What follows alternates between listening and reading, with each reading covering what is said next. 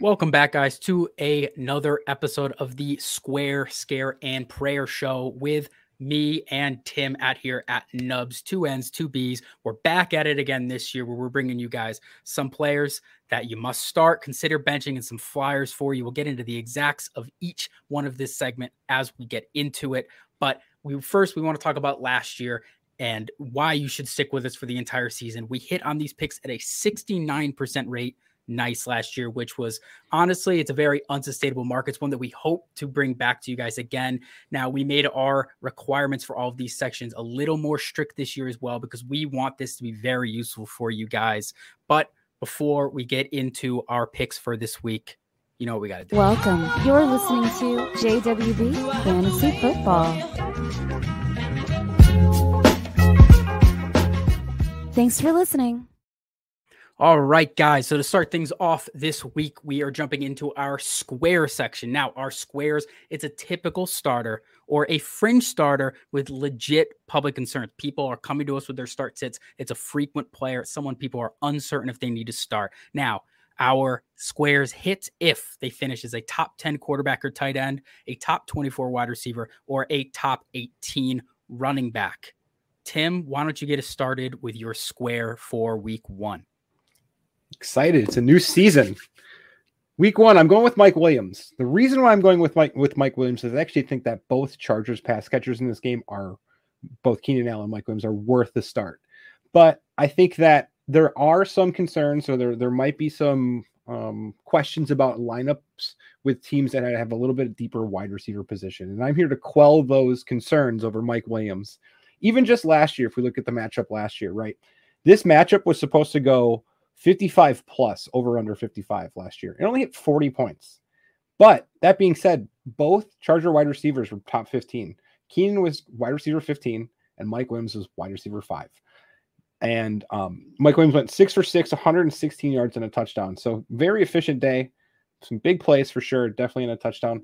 But something some things I want to talk about this game is that this year it's 51 over under. So it's still considered to be a pretty highlight game and they produced that level on, with only a total of 40 points last year. So this game has even a higher potential for more points, more fantasy points, and greater amounts of production. So just a couple things to com- uh, compare with uh, with Miami. They uh, were sixth worst last year in passing yards allowed per game, and they lost one of their replacement cornerbacks in Jalen Ramsey. He's not going to be available for this game. I'm not actually sure the timetable in which he's going to be out, but it's going to be for a while. And then they were seventh in passing touchdowns allowed to the to the wide receivers. So there is a lot of opportunity here for the wide receivers to just go bonkers, especially if Miami is able to match up in terms of scoring back and forth with the Chargers, which that was the issue last year, is that there wasn't as much scoring as we were expecting, and they still were both top 15. So for me, I don't have any concerns about these guys. Yes, Mike Williams could could get injured, but that could happen to any player on any week. But I'm definitely expecting a top 24 week. And if you if you were considering benching Mike Williams, you'd have to have like five wide receivers in front of him inside of ranks to not find a way to put him in your lineup. I think there's guys all across the field. I'm basically starting every single starter here for the Chargers, except Quentin Johnston. We are going to wait and see exactly yep. how that usage deploys in week one. And then on the other side of the ball with Miami, we're firing up all our Miami Dolphins as well, except maybe De'Von Achane. We're going to wait and see a week as well. So this is a very exciting matchup. I love the call. I agree. There are basically zero situations you are not starting Mike Williams. It's got to be a league where you're only starting two wide receivers or three, and you are four or five deep, and you have legitimate top 18 studs over Mike Williams. What I, we love with Mike Williams is he get enough volume where he should finish as a wide receiver three on a bad week, but we all know the big playability and the touchdown upside of Mike Williams could give you wide receiver one weeks at any point. So I absolutely am there with you. Agree with you 100%, Tim. You have to start Mike Williams this week if you have him. And that's a big deal too about the QJ because QJ is probably not going to be a, um, a target threat to take away their targets. So they're going to be somewhat consolidated to the wide receivers. Not saying they can't go to the tight ends or Ekeler as well. I'm saying just for the wide receiver position, it's going to be Keenan. It's going to be Mike Mike Williams. And this was actually Mike Williams' second best week last year at 23.6 points that he scored in this game. So it could for me, it, I feel like that's a threshold he could hit again, especially if we get into that track meet situation. And um, I'm very confident that Mike Williams is going to return top 24 value for sure. 100%. And when the, the point totals over 50, you know, touchdowns are expected. And who else other than Austin Ekeler?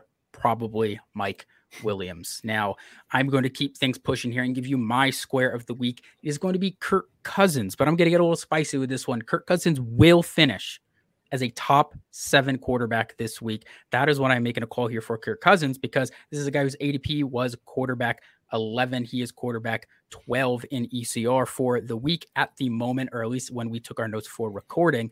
And I want him in all of your lineups. It's really what I'm making the call here. When you're at 11 or 12, a lot of people might be deciding between him or another quarterback, and he might end up on a lot of your benches. Now, my problem with keeping Kirk Cousins on the bench is he's going up against Tampa Bay, and Tampa Bay allowed the 10th most fantasy points to quarterbacks last year, the seventh most fantasy points to wide receivers. Now, the Vikings, they have the fourth highest implied point team total for this week at 26. They were seventh in pace of play in 2022, and their defense lost Eric Kendricks, Patrick Peterson, Za'Darius Smith, and Cameron Dantzler. I think that this game could end up being one where the the wide receivers keep this game interesting. This is one where both teams really rely on their offenses going through the wide receiver position, and that will lead to a lot of passing attempts. And I think if Kirk Cousins gets you over 35 passing attempts, you are getting a quarterback one week out of him. And with Kirk Cousins, I like the opportunity for him to do even better than that as well. So it's it's just it's just a matchup that I feel really confident in here. I think Kirk Cousins is going to be a quarterback one more weeks than he isn't this year, just like he was last year. Go and fire up Kirk Cousins with confidence in week one. Yeah, I think something else you you should consider is that what type of success is Minnesota going to have on the ground, especially against that defensive line of Tampa Bay's, where they are very stout against the run? So that's something else that you're, you're probably going to see. If there isn't success early, they're going to transition even into even more passing. And with all of those players lost on defense, as well as the fact that they were the defense was one of the reasons they were such imposters in the playoffs last year because their defense throughout the entire season you could tell was just a sieve they were calling they were calling plays that weren't even like um, beneficial to the defensive players they actually had in that defensive backfield. So there's a lot of uh, questions around this team that isn't surrounding the passing game, where the passing game is something that we know is concrete for sure going to produce.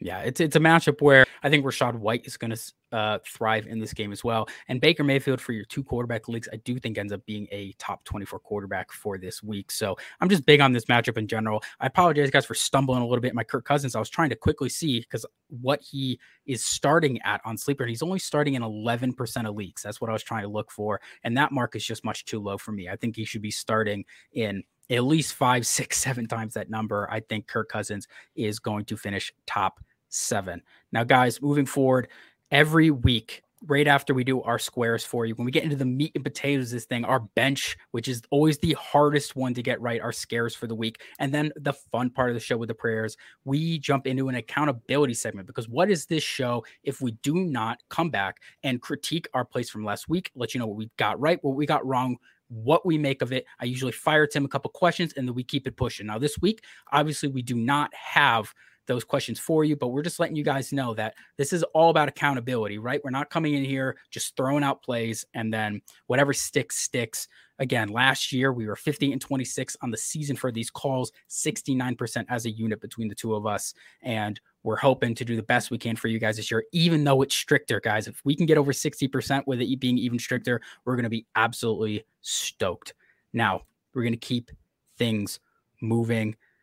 We are getting into our scare section now. Our scare player is somebody that is within the ECR, the expert consensus rankings on Fantasy Pro, they're inside or equal to the top 10 quarterback tight ends, top 30 wide receivers, or top 20 running backs. And for our scare pick to hit, they have to finish outside the top 12 quarterbacks and tight ends, the top 36 wide receivers, and the top 24 running backs. So we can't just pick a guy who's right on the fringe and say he's going to finish a spot below. We have to be confident in this take. Now, Tim, what player is scaring the crap out of you for week one?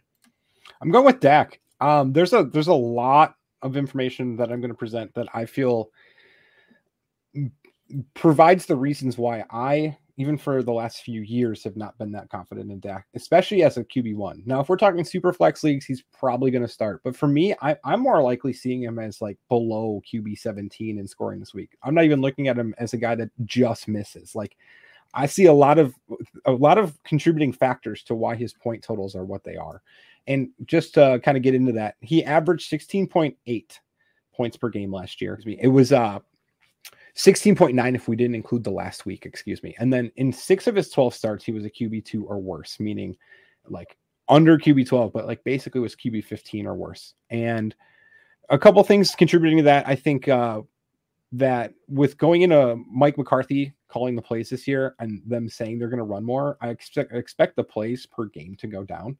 So we're even talking about this this team that last year had a pretty um, prophetic offense, and Dak was still scoring under 17 points per game. And this isn't even the first time that McCarthy said that he's going to get rid of, he's never going to get rid of play calling again. He said that twice already. So I think there's a couple things that when we're talking about uh, historical success of McCarthy calling plays, yeah, he had Aaron Rodgers in Green Bay, but Aaron Rodgers basically checked every play that he wanted to change at the line anyway.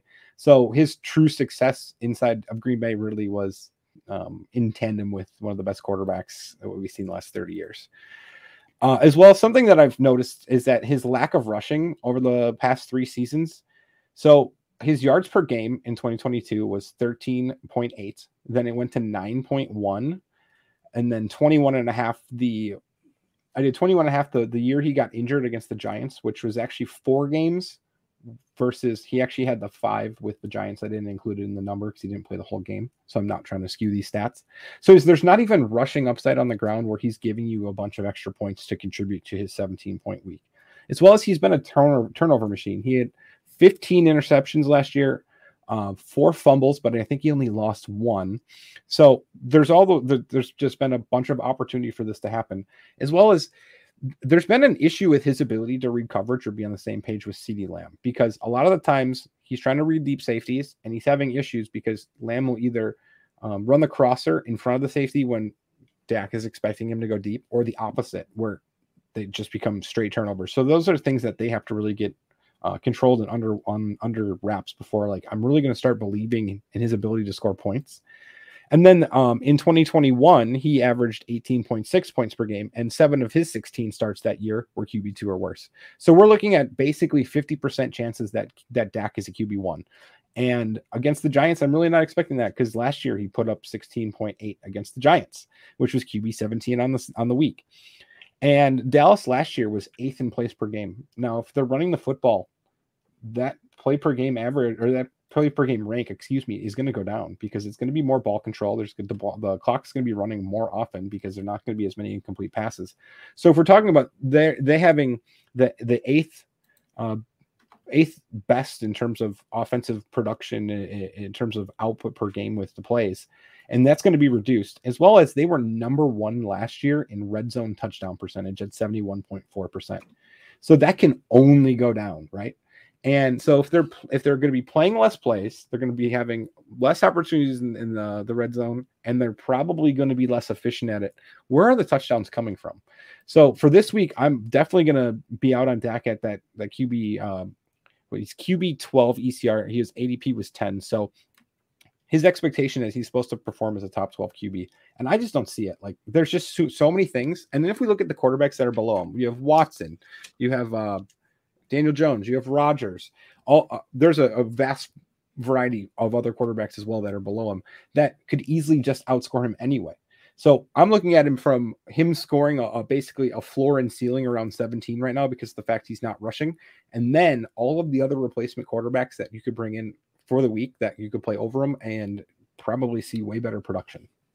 No, I re- I do like the call. It is tough. Daniel Jones struggled in the matchups against Dallas last year as well, despite Dallas being one of the softer matchups against quarterbacks. But you mentioned the pace of play for Dallas between um, him and Schottenheimer, between McCarthy and Schottenheimer, the two of them, we have one of the healthiest sample sizes in the league. And you break down Schottenheimer's entire history, his average pace of play is 63.1. You break down McCarthy's, it's 63.1. So I have a very legitimate, uh, I think, concrete confidence that we're going to be around 63.1 plays per game for this team this year, which, if you go back and you look at 2022, 2021, and 2020, that would have been 19th, 17th, and 24th. So I think at best, you're talking about league average, right? To slightly below league average is what we're looking at in terms of play versus with Kellen Moore we had a guy who gave us a top eight in plays per game three years in a row for those three seasons. So it is a different look, Dallas.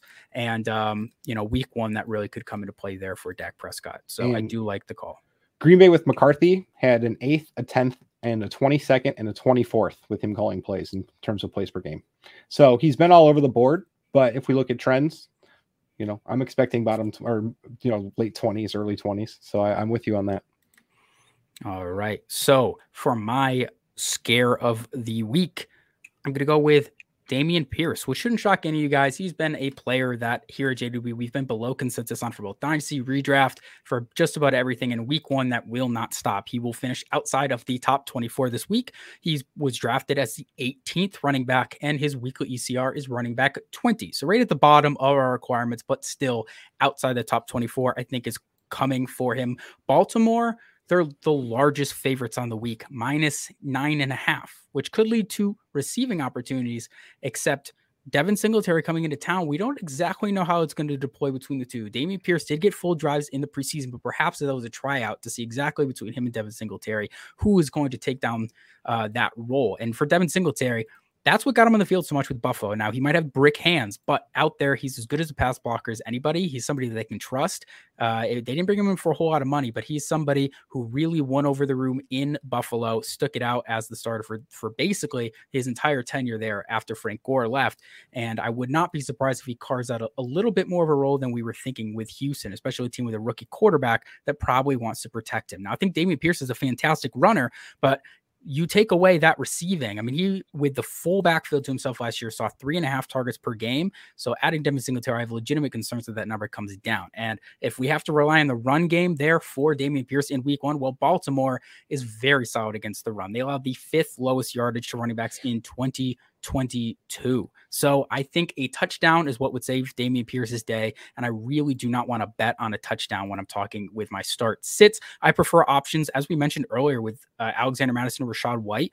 But I also prefer Raheem Mostert, who is definitely someone who is a lot lower down in rankings this week. And I also prefer a player like Brian Robinson Jr., who we may talk a little bit more about in just a bit. But that is my scare for the week. I'm not playing Dameon Pierce if I have a better option, which is an important thing to note for these scare sections. We are not saying you must bench. Notice how with the squares we have right on the screen for it says you must start them. For the scares, just consider benching them. Sometimes you just don't have a better option. People can say bench Najee Harris this week. Well, if you drafted Najee Harris in the fifth round as your running back two, you probably don't have another option because you drafted him early and you probably had to hammer wide receivers. Your next running back might be like a Tank Bigsby, and we're not going to tell you to start Tank Bigsby over Najee Harris. So really, it comes down to what are your other options. Now you can check our weekly rankings at jwbfantasyfootball.com, where you will see our consensus for other options. You can hop in the Discord, which is down in the description, get in our free chat, and discuss with our community what some better options would be, as well as for any of these videos, not just our show here with Tim and I, any take we ever have, if you tag us in the Discord in one of the chats, the appropriate chat, and ask us to defend our take further, we will jump down there and have that conversation with you because that's what this thing is all about. It's opening conversations. Uh, Tim, how do you feel about Dameon Pierce? Uh, and then we, we can move on. I agree. I, I think that the question you have to ask yourself is where's the upside? Now, it's possible that Baltimore comes out and wants to showcase their new offense. I, I actually debated using J.K. Dobbins as my square this week because I think he could probably have a pretty good week against a defense that hasn't been great.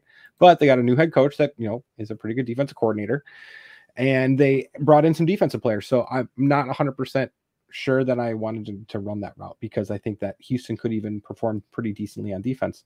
Which once again, if they do, Where's the upside? So I think that Dameon Pierce is very dependent on long plays or breakaway plays, and I'm not sure that that uh, Baltimore is going to give those up on the ground. They did give them up through the air, end of fourth quarters, and end of uh, second quarters before halves, but I just I don't see the opportunity for Damien Harris to bust a big one, and they're going to need to get in the red zone probably multiple times for him to have a, a touching opportunity. I don't think they they get there. 100%. And if you guys do happen to have J.K. Dobbins, he needs to be in that lineup, I guess, as Tim mentioned. And we mentioned earlier, the largest favorites in week one in Houston last year. The rule of thumb was if you had a running back, starter or second start, or uh, 1A or 1B in an offense, you were playing them against Houston. They were by far and away the worst in terms of giving fantasy points to the running back, not because the defense even was that terrible, it was because the offense was so terrible and the team was always behind, where teams just got to run the ball down their throat. That's the same reason why wide receivers scored almost at a league low against Houston. Houston. It's because you didn't have to throw the football. Now, guys, we are moving to our last section, our favorite section. It is our prayer section, right? Which is a flyer start, guy on your bench or maybe deep down on that waiver wire. Now, our qualifiers for the prayers, they are either ranked by the ECR outside the top 15 quarterbacks and tight ends, top 36 wide receivers, top 24 running backs. And for those qualifiers, they have to finish inside the top 12 quarterback tight ends, top 30 wide receivers, and top 18 running backs. So we're really pinching that one for you guys. But also because some of you guys have deeper leagues, every now and again, we're going to throw in even deeper flyers with guys who are outside the top 24 quarterbacks or tight ends, top 60 wide receivers, and top 36 running backs. And for those deep flyers, they have to finish inside the top 18 quarterback tight ends, 48 wide receivers, and 30 running backs. Now, Tim, who do you like this week as a flyer prayer pick? I like this guy this week. I like this guy in the offseason. I like this guy next week. I like this guy this entire season. His name is Brian Robinson, somebody that you would probably allude to as one of your replaceable players for Pierce. Um, I think that Brian Robinson really had an ir, uh, representative season about uh, of his skill set as well as his ceiling when it comes to fancy points as well as NFL caliber player.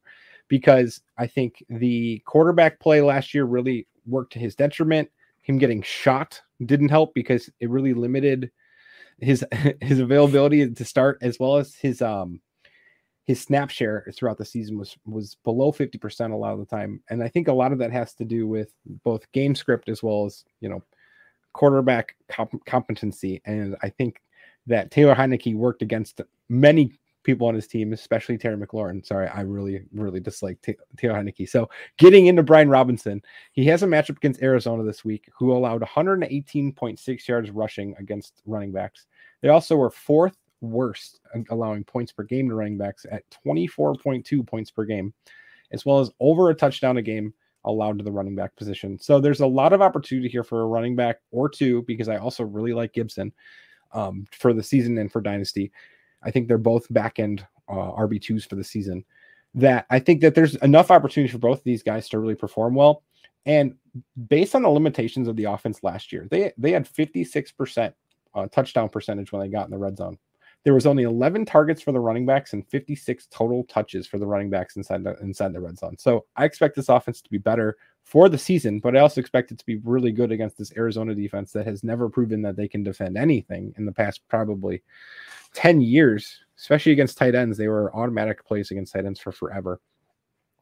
So, based on his output last year, with the below 50% snaps, 9.2 points per game was his average on the season. And comparing that to just top 24 last year, which was 11.8. And we're losing a bunch of players that were in that, like Fournette, even Kamara won't be playing. There's opportunity for this guy to come in be top 24, but we're talking about top 18 this week. And I think that that's something that we're going to see from Brian Robinson. I think Brian Robinson is a good replacement for guys that you're not 100% sure on based on their their injuries or potential um, game scripts or uh, how they're going to be used in lineups with their own team. So I think if you're still looking for some uh, concrete information or feedback from the actual teams before you play certain guys that you drafted, Brian Robinson is a perfect replacement to slide in there. Even looking at him as like a trade opportunity, he doesn't cost very much. And he could be a guy that gives you that solidified RB2 and um, doesn't really change any of your lineups because you're probably able to negotiate moving a couple players off your bench for a guy that you can put in your lineup. As well as uh, 10 of the 12 games he played last year, he finished top 36 or better and he was top 16 four times in that same um, same time frame. So, like I said, did it with limited snap share. He only had two rushing touchdowns and three touchdowns on the season. So we're actually looking at a guy with probably much greater touchdown upside than what we're looking at. And he was the lead back in the preseason, did catch four balls. So I think that like a 30 reception season isn't out of the ordinary. He showed capabilities inside of college when he when he would be able to do that as well as he really understands the playbooks that he plays in very well and creates him uh, the opportunity for him to be a pressure release, especially when it comes to a quarterback that'll come out of the pocket like Howell. So all these things I see as beneficial. Some of them can also be tied to Gibson. If you have Gibson, I wouldn't feel too bad about starting him, but my guy is Brian Robinson this week.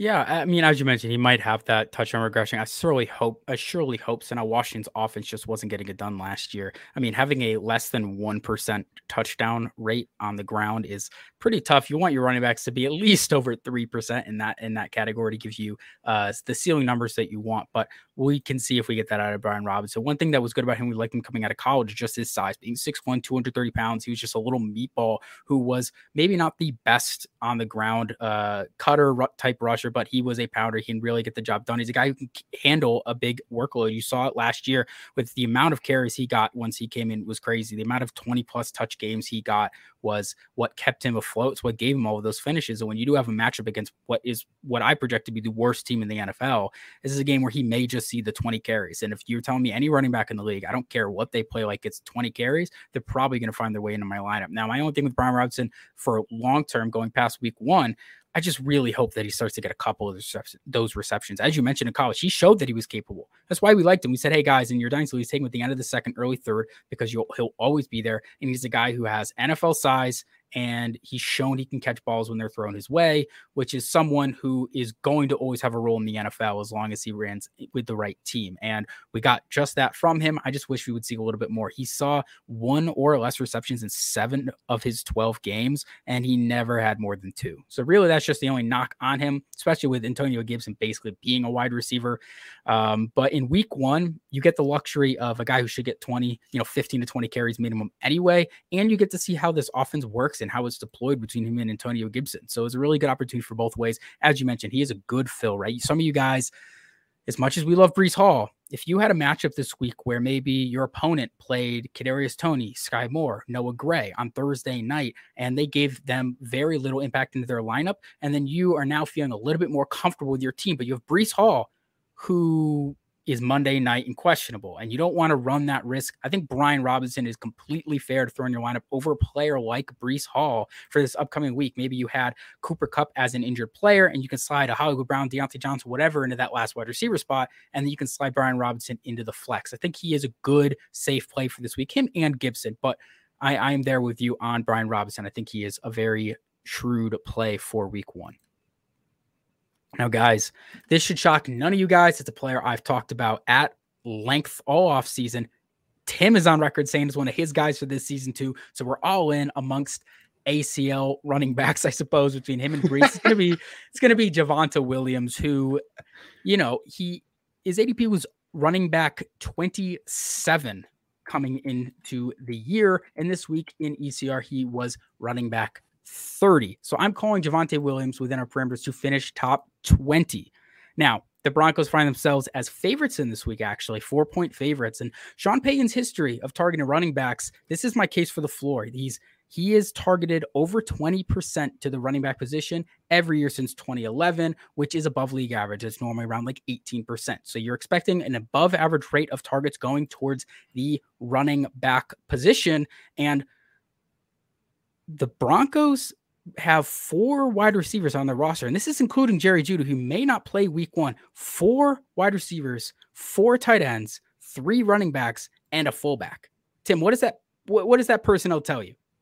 What are they going to do? They want to run the ball. They want to run the ball. So that's exactly what I think we're going to get. And Sean Payton was optimistic. Of course, it was unofficial. Could be coach talk, but he seemed optimistic in Javonte's expected role. He's going to be out there for week one. The unofficial depth chart, as much as we don't love putting too much stock into that, does have him listed as the starter. He profiles as the only guy in the team to really be a between the tackles runner there. Samaje Perine is a little bit of a do it all type back, and McLaughlin is more that receiving back who I don't expect too much work from him in week one. Las Vegas is their opponent. And now this is the big, this is what is pushing me to say top 20 for Javonte, despite us having uncertainty around week one. They allowed the fourth most points per game to running backs last year, including the fourth most touchdowns.